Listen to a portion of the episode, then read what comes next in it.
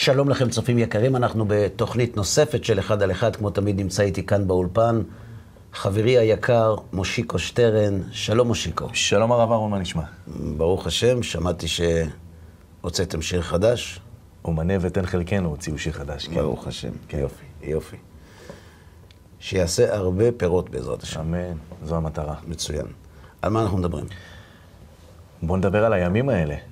יש תשובה עכשיו, לא? יש, יש אפשרות לעשות תשובה עכשיו.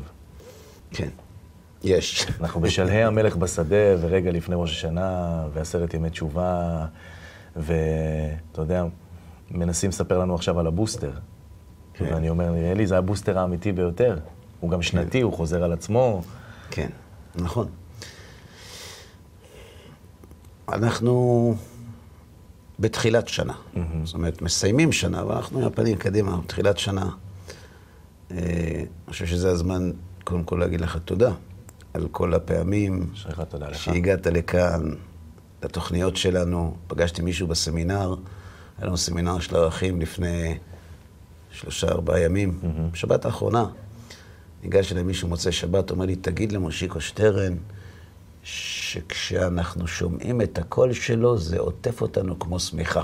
כמו שמיכה? כן. אוקיי. אמרתי, יעבור, בעזרת השם. יפה. אתה צודק, אנחנו בחודש אלול, אנחנו ערב ראש השנה, עשרת ימי תשובה, יום הכיפורים, אחר כך סוכות. אה, אגב, קראתי, מישהו שלח לי אה, מאמר שכתב, כתב מישהו, לא, לא משנה כרגע, אה, מאוד מפריע לו הלוח העברי. מפריע לו? כן, הוא אומר שהגיע הזמן. לעשות שינויים. הגיע הזמן לעשות שינויים. אנחנו, יש לנו שנה אזרחית, יש לוח שנה אזרחי. מטריח אותנו כל החגים האלה, מיותר לחלוטין. למה אפשר... לא פיזרו? כאילו. לא רק זה, אפשר לוותר בכלל, אפשר לעבור על, על, על, על לוח השנה העברי, ו... לעבור על לוח השנה העברי ולהתאים את עצמנו ל... אה, ללוח האזרחי, שבו אנחנו משתמשים כל השנה. עכשיו, עזוב כרגע את הבטן שמתהפכת כששומע דבר כזה, שדווקא במדינת ישראל יהודי אומר לוותר על הלוח העברי, אפשר לעשות מזה מטעמים, אבל זה לא הנושא. למה זה באמת חשוב? מה יש בלוח השנה העברי? מה יש בחגים האלה, שהוא כל כך חשוב?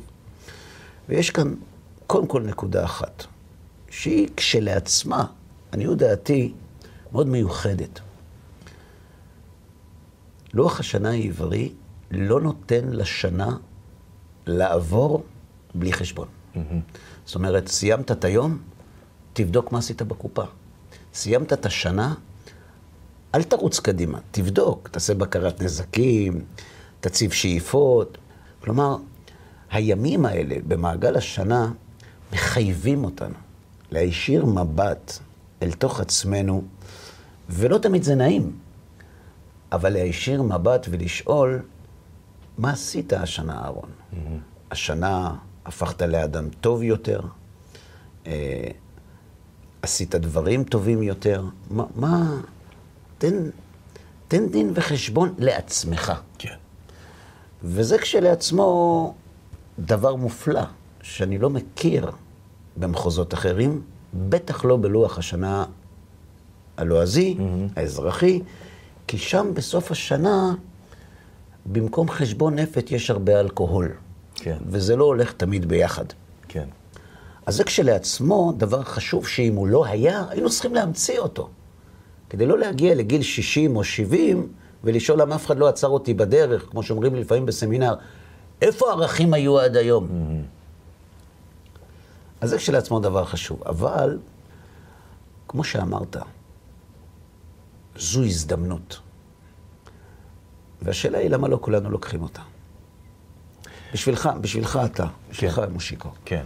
הימים האלה, הימים הנוראים, כן. הם ימים של שמחה, של לחץ, של פחד, של... של מה?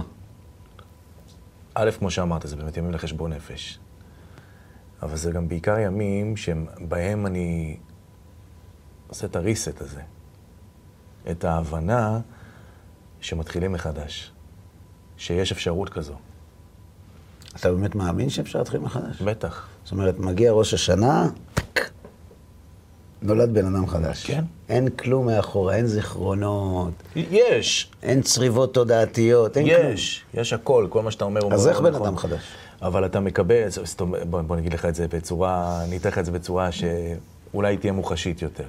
דיברנו הרי בתוך התוכניות שלנו בחצי שנה שעברה, אתה זוכר שהייתי תוך כדי השיפוצים, עם המשפצים מזה, שהגיעו ולא הגיעו, וסגרים, ועניינים וזה וזה. ויצא לי תובנה השבוע, ישבתי ככה בשבת, על הספה בסלון, אתה יודע, כזאת מנוחת הצהריים בין ה... עד המנחה, מסתכל כזה לחלל של הבית, ואומר, הבית הזה היה שבור לחתיכות כשנכנסתי לפה. תראה איך הוא נראה עכשיו. חדש, כביכול. עכשיו, הבית הזה עוד יצטרך שיפוצים. עוד פעם, ועוד פעם, ועוד פעם, ועוד פעם. אבל תמיד יש לו את ההזדמנות הזאת להתחדש, לבית יש את ההזדמנות הזאת להתחדש, ובתנאי שבעל הבית מחליט לחדש אותו. אז זה הסיפור. אני מרגיש שאנחנו כל הזמן בשיפוצים. אתה יודע משהו? אנשים היו מוכנים לשלם כפול ממה ששילמת, כדי שמישהו אחר יעשה בשבילם את השיפוץ. חד משמעית, ברור. אגב, באמת שילמתי כדי שמישהו אחר יעשה את השיפוץ, אבל אתה אנחנו. עדיין מרגיש בתוך הדבר. אתה מבין למה אני כן, מתכוון? כן, בטח, זו דוגמה מופלאה. באמת דוגמה מופלאה. אתה לוקח דבר שבור, והנה הוא חדש. אז אם הבית יכול, אנחנו לא יכולים. בדיוק. אבל כאן, כאן מתעוררת שאלה. תראה, בוא לא ניתמם. יש אנשים שבשבילם הימים הנוראים, או כל תקיעת השופר, הם ימים מלחיצים מאוד. יש אנשים שצמים ביום כיפור. רק צמים. והם לוקחים הרבה דברים שיהיה להם מה לעשות כדי להסיח את הדעת עד שיעבור הצום והם ירימו את המים חזרה. או הולכים לישון. ירימו את הראש מהמים, או הולכים לישון. זאת אומרת, אי אפשר להתעלם מהעובדה שלמרות שיש אנשים שבשבילם הימים הנוראים הם ימים של שמחה ושל התעלות, יש אנשים שבשבילם הימים האלה הם ימים לא פשוטים, מאתגרים, אה, מלחיצים מאוד, אפילו מפחידים, בגלל שהם חכמים. גם שהם יודעים. בדיוק. כשאני עשיתי טסט ראשון, הגעתי לטסט כמו מלך. זאת אומרת, מה, אני הרי יודע לנהוג, מה זאת אומרת, שילמד אותי, אני עובר, טסט ראשון, מה זאת אומרת? כשהטסטר התקשר, המורה התקשר אליי עם התשובה השלילית, שאלתי אותו למה, אז הוא אומר לי, תראה, זה ארוך, אני אשלח לך את זה. ופתאום ראיתי את כל הרובריקות, על מה מכשילים בטסט. לטסט השני הגעתי עם ידיים רועדות, אמרתי, אין מצב שאני עובר את כל הרובריקות האלה נקי, ימצאו משהו. כן. אדם חושב, כשמתבונן על הימים האלה, זה מאוד מלחיץ. כי, כי תשמע, אנחנו לא צדיקים גדולים. בכל אופן, אני יכול לדבר רק עליי, אני משתף אותך בשביל להרגיש אה, לא נעים. אני אה, איתך. אתה איתי יופי. אנחנו לא אנשים תמימים. כשאני עושה חשבון, אני שואל את עצמי, מה, כאילו, איך אתה עובר את זה? זה מאוד מלחיץ. זה מאוד מלחיץ. אה, אה, ראש השנה הוא יום, נכון, הוא יום שבו ממליכים את הקדוש ברוך הוא, אבל זה יום שבו כולם עוברים לפניו כבני מרון. נכון. ובראש השנה ייכתבון, וביום צום כיפור יחתמון. זה, זה לא פשוט. זה לא פשוט. רק מלראות את הפנים של המשגיח הרוחני, אז אצלנו בישיבה, רבי יוסף זכר צדיק לברכה, בימים נוראים, כש, כשלא, כשהוא לא קלט שמסתכלים עליו. כן. כי כשמסתכלים עליו הוא מחייך. אה. כי אנחנו לא אשמים, הוא אמר. אבל כשהוא היה לבד עם עצמו, אתה רואה בן אדם עומד לפני משפט. והיינו שואלים את עצמנו, הוא משפט על מה? אז איפה אנחנו בתמונה? וזה היה? מלחיץ. כן, כן. וזה לא עבר עד היום. יש משהו בפנים, למרות כל השמחה של ההתחדשות ו- והתקווה ו- וכל מה שאמרת בצדק, מושיקו, יש משהו בפנים, מין משקולת כזאת שמושכת אותך למטה ואומרת לך, אל תתלהב, אתה, אתה בסיפור לא פשוט. ומצד אחד זה טוב, כי זה דוחף אותך, ומצד שני זה יכול להפיל אותך למטה. נכון, מסכים מאוד. והשאלה שלי, ובזה הייתי מבקש לעסוק איתך, היא, למה זה ככה? סיפר לנו המשגיח, זכר צדיק לברכה, ש... לא, לא הוא סיפר, סיפר לנו את זה רב שונה שבדרון, עליו השלום. שהראש הישיבה? הוא לא, הוא היה נותן, הוא היה נותן אה, אה, שיחות לבחורים מהישיבה אצלו בבית, מוצאי שבת. אז היינו הולכים. רגע בשכונת שערי חסד, היינו הולכים אליו מוצאי שבתות. ובאחד מן הימים שלפני אה, ראש השנה, הוא סיפר לנו שהוא הלך פעם, כשהוא היה בחור, למשגיח שלו, הרוחני, שהיה ידוע כאדם מאוד מעמיק ומאוד אה, יסודי ו- ותובעני, גם כלפי עצמו וגם, וגם כלפי התלמידים. הוא אמר לו, רבי, תשמע, אני למדתי את כל אה, הלכות תשובה ברמב"ם, ורבנו יונה שערי תשובה, ו... ואני מיואש. כל חילוקי כפרה, כל זה, מה, אני יכול להעיד על עצמי, יודע תעלומות, יעיד עליי שאני מבטיח שלא אשוב לזה החטא לעולם. יש מישהו שיכול להגיד על עצמו, ריבונו של עולם, כשאני אומר שאני לא אעשה את זה יותר, אתה הרי יודע שאני לא מתכוון לעשות את זה יותר, שאנחנו יודעים שהוא יודע שאנחנו באמת לא מתכוונים למה שאנחנו אומרים, אז איך עוברים את זה בכלל? אז הוא אמר, לעשות תשובה זה לא קשה בכלל, זה הכי קל בעולם. הוא אמר לו, תראה, תצא החוצה, תחשוב על משהו שאתה יכול לקבל על עצמך לעשות, אבל לא חשוב קשה או קל, עדיף קל. כן. אבל משהו שאתה יכול להתחייב, שלא משנה מה יהיה. את זה השנה אתה לא עושה. וואו. הכי קל. יצאתי החוצה, הוא אומר, חשבתי, הוא לא אמר לנו מה, אבל הוא אמר משהו מאוד קל, שממש אפשר בקלות לעשות אותו. Mm-hmm. הוא נכנס חזרה, הוא אומר לו, נו בני, מצאת? הוא אומר, כן, כך וכך וכך. אז הוא אומר לו, יופי, עכשיו תיקח חצי ממה שאמרת שאתה יכול לעשות כל השנה. לא את הכל. חצי מהכי קל. ואם תצליח לעמוד בזה כל השנה, ולא להיכשל, מובטח לך שתתקבל תשובתך. כך הוא אמר לנו. Mm-hmm. הוא היה בהלם. זה, זה נקרא לחזור בתשובה. זה נקרא לחזור בתשובה. הוא לימד אותנו יסוד. הוא לימד אותנו שלחזור בתשובה זה לא לקבל עליך. כן. זו ההתחייבות העצמית. ואם יש לך התחייבות עצמית, גם אם היא קלושה, אבל היא התחייבות אמיתית, יש לך שייכות במושג שנקרא יעיד עליו יודע התעלומות. נכון, זה רק זה, אבל על זה הוא מעיד. זאת אומרת, לחזור בתשובה זה קלי קלות. זה להחליט חצי מהכי קל. אז למה זה כל כך קשה לנו? למה כשההזדמנות הזאת נקראת לפתחו של אדם, הוא לא, הוא לא קופץ עליה בשמחה ובשתי ידיים, הוא מלחיץ אותו והוא דואג. אתן לך דוגמה, בן אדם, נגיד, חייב, חייב המון כסף לבנק, לא יודע, מה, תובע בחובות. ואז מתקשרים אליו מהבנק, אומרים לו, תקשיב, אה, סוף שנה, החלטנו לעשות סדר בבנק, אתה חייב 570 אלף שקל. אה, אם אתה מקבל על עצמך השנה להחזיר 100 שקלים, אנחנו מוחקים לך את החוב. איך הוא מגיב? חלום. אני לא חושב. הוא קודם כל בודק מי יתקשר, הוא לא מאמין שזה הבנק. אה, ברור, כן, כן, כן. זה לא יכול להיות. לא הגיוני. זה לא הגיוני. נכון. לכן אנשים לא לוקחים את התשובה בשתי ידיים. יש כמה סיבות שבגללם, למרות שמציעים לך לשלם 100 שקל במקום 570 אלף, אתה לא מחכה ליום הזה. כן. אני חושב שיש שלוש סיבות, אולי יש יותר. סיבה ראשונה, כי זה באמת לא נשמע לנו הגיוני. זה נראה לך הגיוני שאתה חייב 570 אלף ואומרים לך תשלם 100 שקל? מישהו התבלבל פה. נכון. איך יכול להיות שכל השנה עשיתי מה שאני רוצה, ונכשלתי, ולא עמדתי במה שהבטחתי לעצמי בשנה שעברה, ו, ו, ופתאום ככה מין הוקוס פוקוס כזה?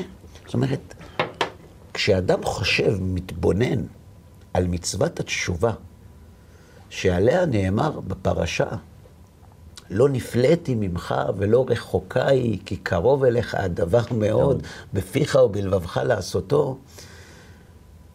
אנחנו לא מאמינים שזה נכון. זה כל כך לא הגיוני. מה, כתוב שעל זה נענשים כך, ועל זה כך, ועל זה כך, והכל כל כך חמור, ומלמדים אותנו כל הזמן שצריך להיזהר ולהקפיד והכל, ופתאום הכל וגם נעלם. איזו פרשה נתנו לנו לפני. כן, נכון. פתאום הכל נעלם. כן. זה לא נשמע הגיוני. זו נקודה ראשונה. נקודה שנייה, גם אם זה כן הגיוני, בתוך תוכנו מסתתר איזשהו הרגש שאומר, מי אתה חושב שאתה? היה לנו תוכניות על, על דימוי עצמי, נכון? נכון. זה כל כך קשור לזה. מי אתה חושב שאתה? אתה הרי כלום. אפילו לא אבק כוכבים. אז אתה באמת חושב שאתה כל כך חשוב כדי שיסלחו לך כדי עכשיו. שיסלחו לך? כן. ואתה אומר לבן אדם, תשמע, תדבר איתו, הוא יעזור לך. אז הוא אומר, אתה מוכן לדבר איתו לפני זה? למה? דבר איתו. הוא אומר, מתקשרים לו כל כך הרבה אנשים, הוא לא מכיר אותי, סגור לי את הטלפון, מי אני? אז אם מול סגן מנהל מחלקת הנדסה בעתודה של העירייה, אתה צריך שמישהו ידבר בשבילך, אז אתה באמת חושב שאתה עומד מול הקדוש ברוך הוא, מי אני? מי אני ש... שמגיע לי בכלל שיסלחו לי? שאני חשוב שיסלחו לי? אין לנו אמונה, בעצמנו. נכון. אין לנו אמונה שאנחנו יכולים. כן. אין לנו אמונה בהיותנו, נקרא לזה. כן. כן. והבעיה עם הטיעון הזה, שבבסיס הוא נכון. כי באמת, מה אנחנו מול בורא עולם? הן גויים כמר מדלי וכשחק מאזניים נחשבו, ואם צדקת מה תיתן לו, מי אנחנו?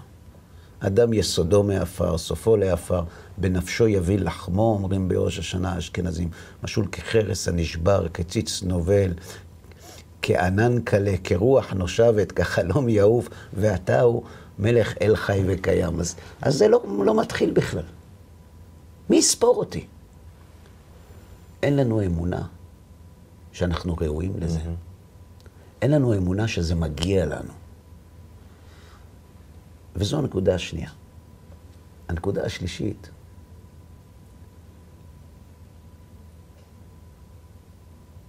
אנחנו לא מאמינים שלגולם יש תקנה. שאפשר לסדר את זה. אין תקנה, אנחנו אבודים. אנחנו כבר גמורים, אנחנו כבר לא יכולים. אז גם אנחנו לא יכולים, וגם התשובה לא הגיונית, וגם לא מגיע לנו.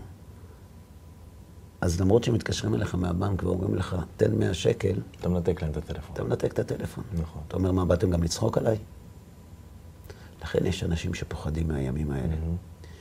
כי הימים האלה מעוררים בהם את תחושת האפסות, חוסר התקווה. ולכן הם מחכים לאחרי סוכות. כי אז עברנו את זה? זהו, עברנו את זה, מה שיהיה יהיה. זהו, כבר- כבר אין מה לעשות, מה שיהיה יהיה. כן. אגב, זה לא נכון שאין מה לעשות, תמיד יש מה לעשות. אבל מין תחושה כזאת שעברנו את זה, זהו, בלי לחץ. כבר לא מראים לנו מי אנחנו, אפשר להתקדם. אתה יודע, אבל מה שאתה מתאר עכשיו זה כאילו קצת כיתה א', אם אתה מבין למה אני מתכוון. זה כאילו לא להכיר את השם באמת. למה? כי כשהייתי ילד, אז דמיינתי את, את הקדוש ברוך הוא יושב עם עלה. לא, לא עם עליי, עם- עם פנקס חשבונות. או כזה, והעלה בסוף, או, או מלאכיו, או לא משנה כן. מה. וככל שאתה גדל, בגר ומבין גם את תפקידך בעולם, אז אתה מבין שבטח ובטח מצד הבורא אין שום עניין לייסר אותך, לעשות אותך אה, חרדתי, זה נכון. להביא אותך לימים האלה בצורה שבה אתה מתאר. זה נכון. המילה בכלל, הימים הנוראים, היא משהו שבעיניי אנשים לא מבינים אותו נכון. מה כן. זה נורא? אנשים חושבים שנורא זה מפחיד, אבל זה לא נכון. נורא ונשגב. תגיד לי, אתה אומר שהדימוי שלך, שדמיינת כביכול, חלילה, את הבורא, כן. בילדותך הוא השתנה. ויש יש מאמרי חז"ל שתומכים בזה. שמע, באותו הדימוי הקודם, אומרים, כולו אומר הקדוש ברוך הוא ותרן, יוותרו מאב. נכון. השם אלוהיך אל קנאו, פוקד עוון אבות על בנים. נכון? על שלישים ועל ריבעים. זאת אומרת, אין דבר כזה, יהיה בסדר ונסתדר איתו. מה זה, עם מי תסתדר? יש חוב. אז מצד אחד מלמדים אותך שאין ויתורים ויש חובות, ומצד שני אומרים לך, ככה וככה. אבל גם מלמדים אותך את השיטה לענות יפה לטלפון שהבנק מתקשר. זה נכון, אבל זה לא אמור לעזור. למה לא? יש כאן חוב. למה לא? אז בוא תסביר לי למה זה הגיוני. אם תסביר לי למה זה הגיוני, יהיה על מה לדבר. על מה, על החוב אנחנו מדברים? לא. עכשיו אנחנו מדברים על מושג התשובה. האם אני מתחרט על העבר, מתוודה ומקבל העתיד, האם זה מוחק את החוב? על פי ההוראות שקיבלנו, כן. למה? למה זה... איפה ההיגיון פה? ההיגיון הוא שתהיה המשכיות לעולם. תהיה המשכיות לעולם עם הצדיקים. זה נקרא ברירה טבעית. הצדיקים יישארו. מסתבר שגם אותנו צריכים. אז זהו, השאלה למה. את ההיגיון הזה אני מחפש. עכשיו בואו נעשה את זה בקצרה. למה כשמישהו בא לבקש מאיתנו סליחה, אנחנו לא מוכנים לסלוח לו? בהרבה מקרים, לא בכל המקרים. כן, ברור. כגודל הפגיעה. נכון, כן. לא מסכים לסלוח לו. כן. זאת אומרת, תבוא תפגע בי, תבקש סליחה ותלך. בדיוק. למה אנחנו לא, למה, למה לא? אבל הוא מבקש סליחה. כי זה גדול מדי לעומת האקט הקטן הזה שנקרא סליחה. כי הפגיעה שנפגעתי ממה שעשית, כן. אתה הזקת לי ב-1, 2, 3, 4, תגיד סליחה, שלום, זהו. משהו יותר כן. מלבקש סליחה. בדיוק. אני מסכים איתך, אבל אני חושב שיש כאן משהו יותר עמוק. כשאדם מבקש סליחה על פגיעה גדולה, אנחנו רואים שיש חוסר הבנה בין הפוגע לנפגע באשר לעוצמת הפגיעה. על פגיעה כזאת לא מבקשים סליחה. סליחה. כן. לא, על פגיעה משלמים, כזאת. זאת אומרת, הוא לא מכיר בעוצמת החטא שהוא חטא. הוא לא מכיר בנזק הגדול שהוא גרם, בפגיעה הנוראה והעצומה שהוא פגע בי. אז אם הוא לא מכיר בזה, הוא מבקש סליחה על חטא אחר, לא על החטא שלו. על חטא כזה לא מבקשים סליחה ככה. אבל אם אדם שפגע בך מאוד, ובא ושולח אליך אנשים, מביא לך מתנה, ומפייס אותך, אפילו בוכה שתסלח לו, ולא דמעות תנין. הלב נמס. נכון. למה? כי החטא מסתלק. כי יש כאן בן אדם חדש. כתוב בגמרא, אמר רבי יצחק, ארבעה דברים מקרעין גזר דינו של אדם. זאת אומרת, זה לא שאתה בדיונים, היה כבר גזר דין. גם אחרי, ארבעה דברים, צדקה, צעקה, שינוי שם ושינוי מעשה. אז צדקה אנחנו יודעים מה זה, צעקה זה תפילה. נכון. אה, שינוי מעשה זה להיות בן אדם אחר. כן. אבל מה זה שינוי שם? אז אנחנו יודעים שמשנים לבן אדם שם, כאילו משנה לו את המזל, כן. וזה. זה סגולה. אבל למה הגמרא מתכוונת כשהיא אומרת שינוי שם? את זה מסביר מהר"ל מפראג. הוא אומר ככה, אנחנו יושבים עכשיו בחדר. בחדר, אנחנו נמצאים פה כבר הרבה פעמים, מכירים את החדר הזה. עכשיו אני שואל אותך שאלה. אם אני שובר את כל החדר ובונה אותו מחדש, אותו דבר, כן. ומכניס אותך. אתה אמרת לי, שיפצת את הבית. זה לא בית אחר, זה אותו בית שראית כששכרת אותו. כן. אז תגיד לי, זה אותו בית? כן. זה אותו בית? זה אותו בית אחר. זה אחר או אותו בית? אנחנו באותו המקום, אותה קאסה. המקום כן, אבל הבית, אותו בית או אחר? אתה מתכוון מבחינת האווירה, לא, ההרגשה? מבחינת ההגדרה. יכול להבין מה אתה אומר, כן, לא, זה בית אחר, כן. כן. שאלה למה? הרי אתה צודק, זה אותו בית. כן. אתה חושב שאם תזרום איתי זה יותר קצר. פשוט. אומר מהר"ל ככה, ממה מורכב בית? מאבנים, מחצץ, מחול, ממלט, משקים שהקבלן זורק בפנים כדי לחסוך. הרבה דברים. נכון. זאת אומרת, השלם הוא סך כל מרכיביו. כן. עכשיו, אם אני משנה את המרכיבים, למרות שזה אותו דבר, זה משהו אחר. בוא נעשה בית אחר. מה, מה, מה המשמעות של זה? המשמעות הפשוטה זה, תשמע, זה, זה נראה כאילו לא המקום שהייתי גר בו. Mm-hmm. אבל המשמעות העמוקה יותר, הבית שינה את צורתו. היה כאן בית, הורדנו אותו, בנינו בית אחר. נכון. זה ברור, זה בית אחר. אבל למה כשזה אותו בית ושינית חלק מהמרכיבים, זה לא בית אחר? כי הוא משרה עליך משהו כי אחר. יש לנו בראש איזו מחשבה ש, שכדי שהבית ייקרא בית אחר, צריך להחריב אותו עד היסוד ולבנות אותו. אני אומר, זה נכון, אבל לא צריך את הכל. מספיק שמרכיב אחד בבית הוא כבר לא אותו מרכיב, וזה כבר בית אחר. נכון שאתה לא תקרא לו בית אחר, אבל בפועל, מבחינה משפטית, זה בית אחר. כן. זה לא הבית שהיה פה אתמול. אתמול היה פה בית עם אבנים מסומנות X, זה בית עם אבנים מסומנות Y. אתה יודע, לפעמים משחזרים בניינים, משמרים בניינים. אז משמרים את החיצוניות, שמים את האבנים. למה שמים את האבנים? שים אבנים אחרות, תגיד זה אבנים. זה לא אותו בית. זאת אומרת, כשאתה משנה חלק מהמרכיבים של המכלול, המכלול הוא לא אותו מכלול, הוא משהו אחר. אומר מהר"ל מפראג, בן אדם ממה מורכב? מגוף, כן, מנשמה כן. ומכסף. אוקיי. בלי כסף, הגוף והנשמה לא מתחברים. ואם הם היו מחוברים ונגמר הכסף, הם נפרדים. לכן אני חשוב כמת. אומר מהר"ל מפראג, כשאדם משנה אחד ממרכיבי האישיות שלו, צדקה, משנה את ממונו לטוב. שינוי מעשה, משנה את גופו לטוב. צעקה, משנה את נשמתו לטוב. יש כאן שינוי שם. יש כאן בן אדם חדש. זהו לא אותו אדם שדובר בו. ולכן גם אם נגזרה עליו גזרה, הגזרה לא מתבטלת. Mm-hmm. הנחתם בטבעת המלך אין להשיב. אבל הנמען עזב.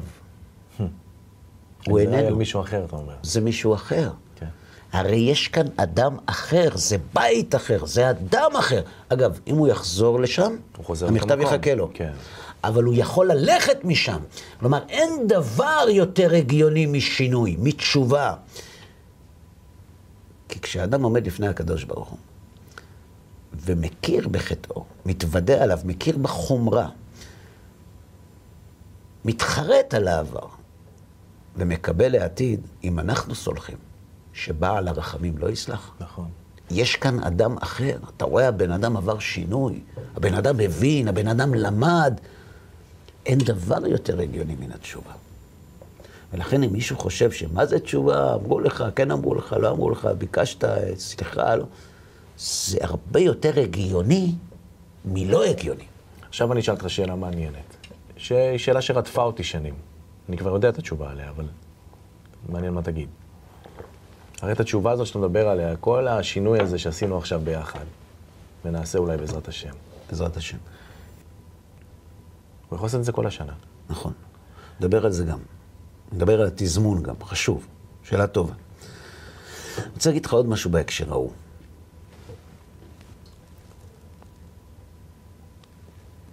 הקדוש ברוך הוא מקבל את התשובה של האדם לא בגלל מה שהוא ביקש, אלא בגלל מה שיהיה אחר כך.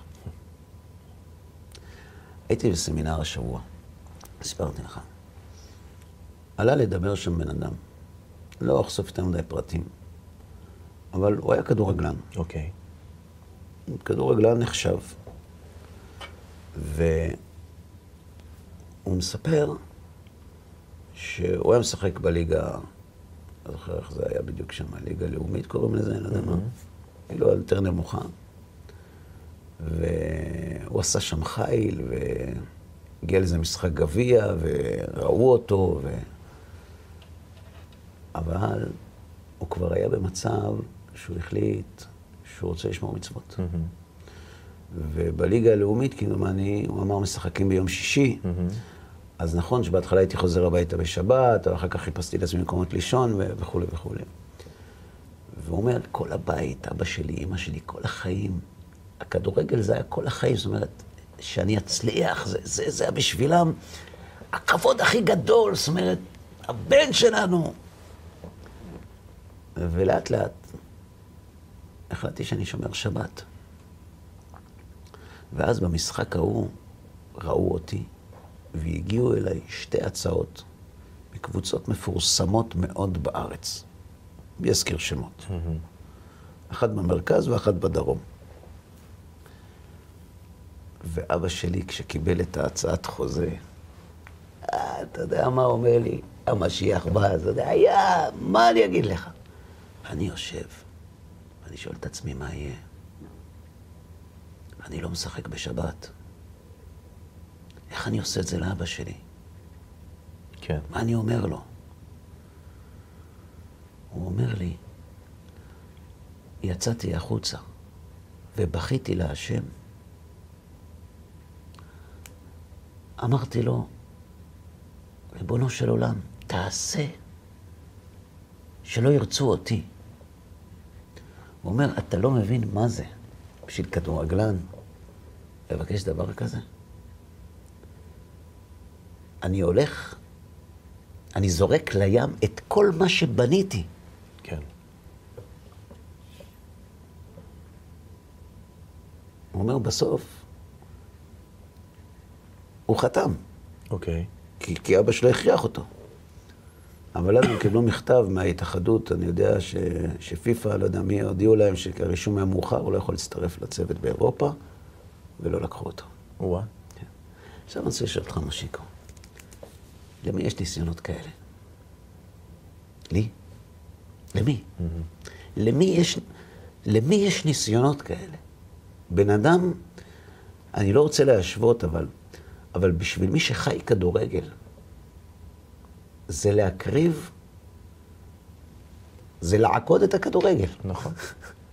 זה קצת מצחיק שאני אומר את זה, כי אני, בעיניי כדורגל זה בסדר, לא משנה, אבל, אבל, אבל, אבל אני לא תמים. בעיניו, כדורגל זו עבודת אלילים. זו דת. והוא מבקש מהשם, תציל אותי. תציל אותי מעצמי. בגלל זה השם מקבל את התשובה. התחרטתי, קיבלתי לעתיד, הכל יופי. עכשיו זה בא. בוא נראה אותך. אז אני שואל אותך, בן אדם שעומד לפני השם יתברך, והשם יודע שהוא עתיד לבקש בקשה כזאת, כי, כי כל תעלומות נגלות לפניו. נכון. אז הוא לא יסלח לו? הוא לא יקבל את תשובתו? זו נקודה אחת. בקשר לנקודה השנייה. אנחנו לא מאמינים שאנחנו חשובים. Mm-hmm. מי אנחנו? היה אצלי בחור. סיפר לי, הוא גדל בבית דתי. אימא שלו, אבא שלו נפטר, כמדומני. אמא שלו התחתנה עם, עם גבר אחר. הם לא כך הסתדרו. הוא אומר, אני גם כן כשלעצמי הייתי ילד שובב והיפראקטיבי וכל הראשי תיבות שיש היום. ו... והאבא החורג שלי לא ידע להכיל אותי, ובבית ספר היו זורקים אותי, ו...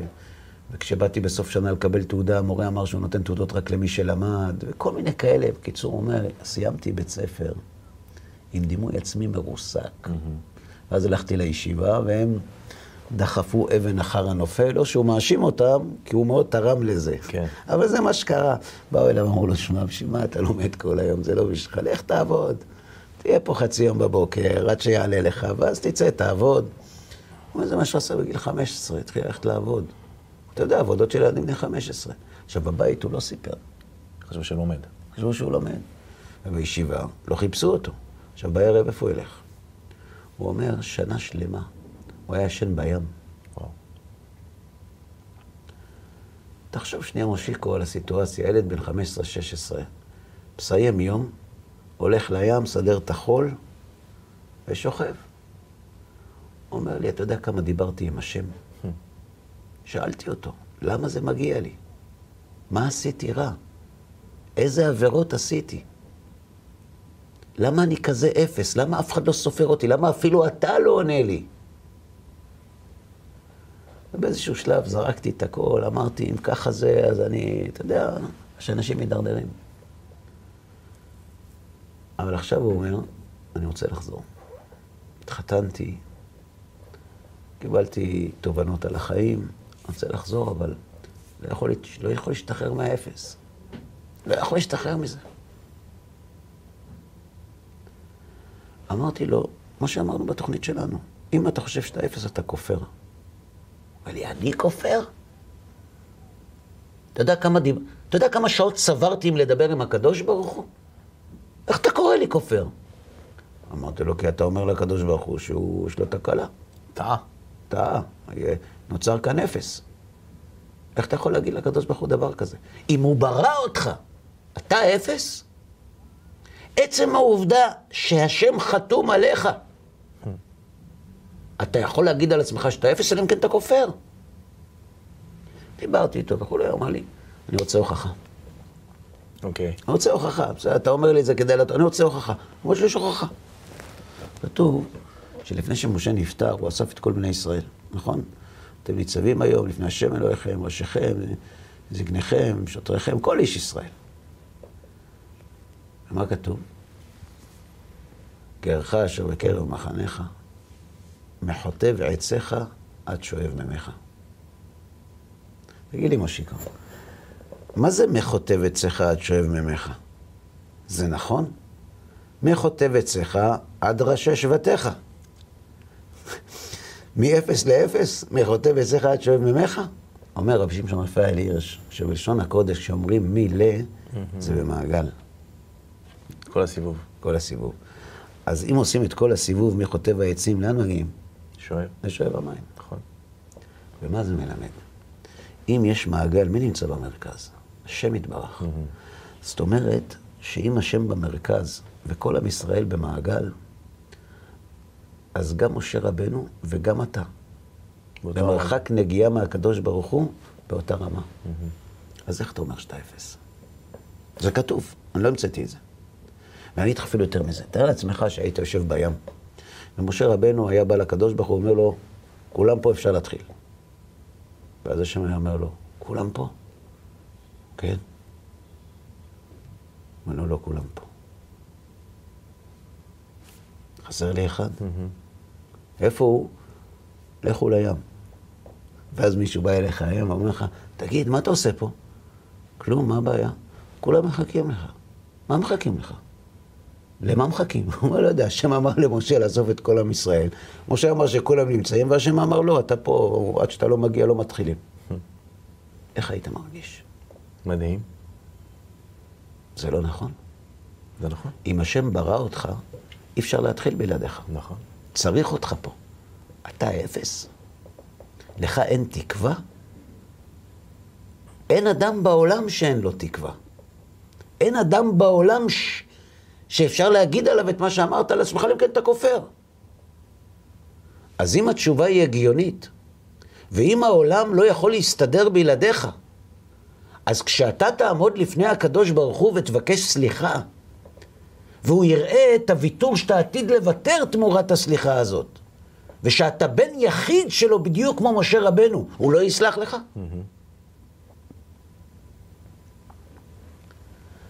לגבי הנקודה האחרונה, אין לנו תקנה.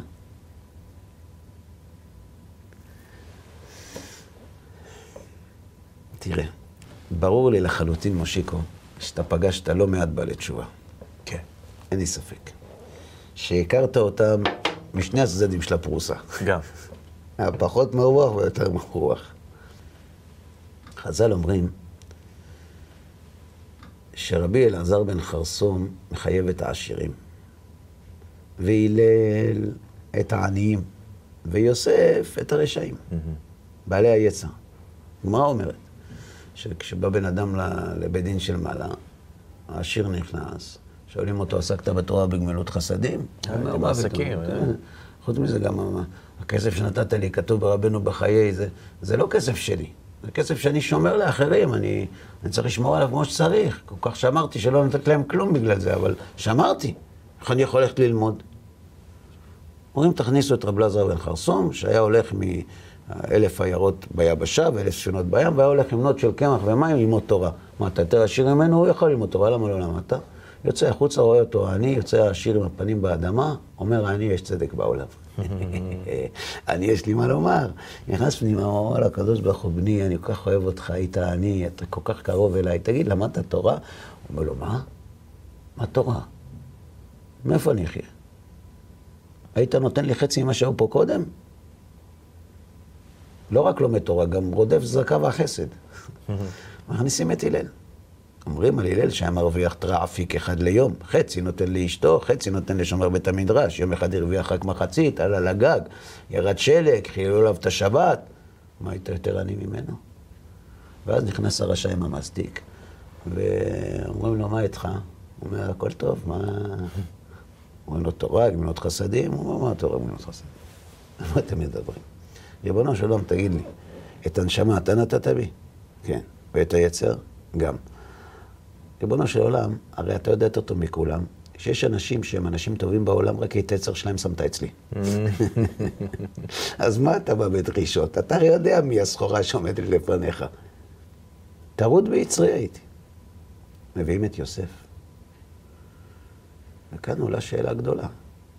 אני לא יוסף, אני לא הלל, אני לא אלעזר בן חרסום.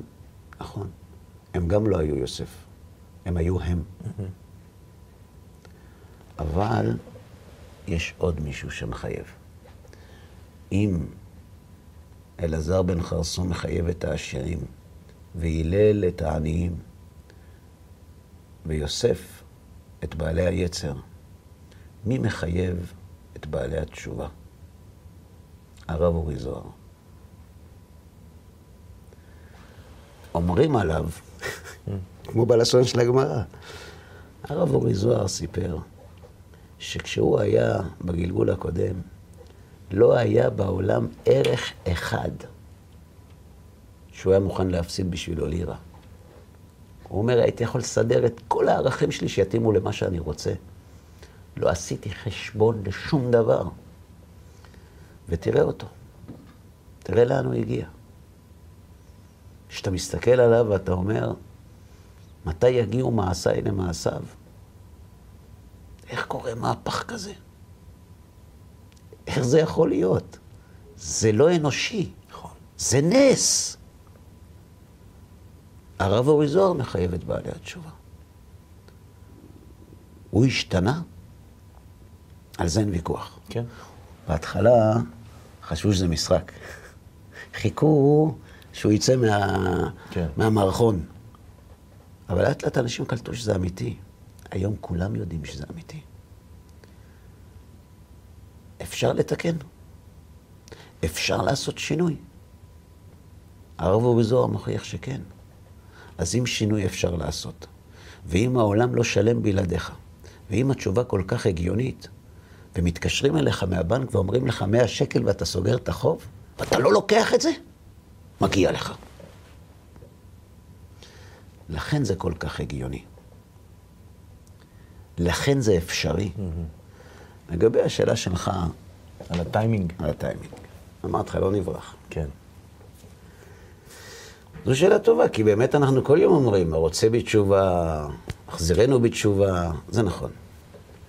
אבל יש ימים שיש בהם רוח גבית. אמרת המלך בשדה. כן. מה הכוונה המלך בשדה?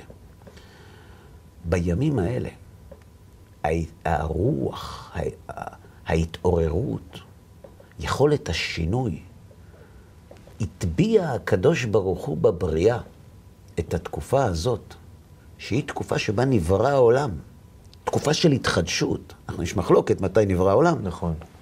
אחד בתשרי, אחד בניסן, אבל התקופה שבה נברא העולם זה מצד הבורא זמן נצחי. זאת אומרת, הבורא אינו כפוף זמן לזמן. ומקום, בטח. אז תמיד כשאנחנו מגיעים לנקודה הזאת, זה היום הרת עולם. זה היום שבו נברא העולם. יש התחדשות תוססת ומלבלבת ועוצמתית יותר מזמן של בריאת העולם. אתה יכול לתפוס על זה גב. כמו יום ההולדת של האדם, שהוא מזלו גובר נכון, וכולי. נכון.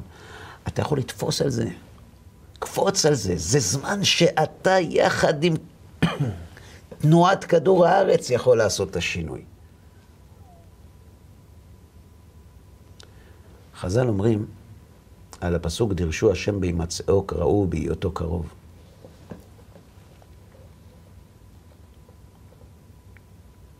אני אגיד לך על זה גם משהו. אבל דרשו השם בהימצאו קראו בהיותו קרוב. אלו ימים שבין ראש השנה ליום הכיפורים. זאת אומרת, זה ימים ש... שהשם נמצא, כן. המלך בשדה. המדרש נותן משל. משל לאחסנאי שהיה מהלך בדרך. Mm-hmm. תייר. ושוקעת חמה. הוא עובר ליד איזה שדה, אומר לו הבורגני, זה ששומר על המלונה שם, שיושב בבודקה, כנס לבודקה, כנס למלונה, ואתה ניצול מקוצים, ברקנים, מבורות, מליסטים, מחיות רעות שבדרך. והוא כנס, חושך עוד מעט. הוא אומר לו, אני בדרך לאילטון, אני לא... שם כזה מלונה, את הכלב שלי לא שם שם. הוא אומר לו, להתראות, סוגר. הוא ממשיך הלאה, ואז בלילה, וקוצים, וברקנים, וליסטים, וחיות בדרך. הוא נכנס ללחץ, כי הוא, הוא טוריסט, הוא מחו"ל, הוא לא רגיל לקסאמים. כן. ואז הוא רץ חזרה, דופק לבורגני, אומר לו, תפתח, אני רוצה להיות איתך. אמר לו בורגני, אתה אמרת, אין דרכו של אחסנאי ללון אצל בורגני? אני מכבד את זה. כבד גם אותי. אין דרכו של בורגני לפתוח בלילה. Hmm. יש לך זמן. אנחנו בתהליך של התפתחות, העולם נברא בתקופה הזאת. אתה רוצה לעשות שינוי, לך על זה. על הפסוק הזה דרשו השם בהימצאו, המדרש מספר שבגללו מנשה המלך הרג את סבא שלו. וואו. מנשה המלך הזמין את ישעיהו הנביא לדין תורה. למרות שהוא היה עובד עבודה זרה. הזמין אותו לדין תורה. אמר לו, למה אתה מזמין אותי לדין תורה? הוא אומר, כי אתה כופר. ככה מנשה עובד האלילים, אומר אומר. לישעיה, "אה, אתה כופר. הוא אומר לו, על מה אני כופר? הוא אומר, משה רבנו אמר, לא תעשה לך פסל בכל תמונה. כל אתם שומעים ותמונה אינכם רואים, ואתה אומר, ראיתי את השם יושב על כיסא רם ונישא? אתה אומר דבר כזה? זה כפירה. משה רבנו אמר, השם אלוהינו בכל קוראנו אליו. ואתה אומר, דרשו השם בהימצאו, קראו בהיותו קרוב, למה יש זמן שהוא נמצא, זמן שהוא לא נמצא? והרג אותו. מנשה הרג את ישעיהו הנביא. משה המלך נלקח לאשור, הוא שם בתוך דוד, וצלו אותו. מנשה המלך גרם לכך שכמעט לא הייתה תקומה לעם ישראל מן הגלות. נכון. ואז הוא הוציא את, ה... את הסמארטפון, וכאילו הוא חיפש את הטלפונים של כל האלילים שהוא מכיר. כן. אבל היו בממתינה, עם קליטה, דור שלוש, זאת אומרת, לא, לא ענו. ואז הוא אמר, אני זוכר שהיה אומר לי,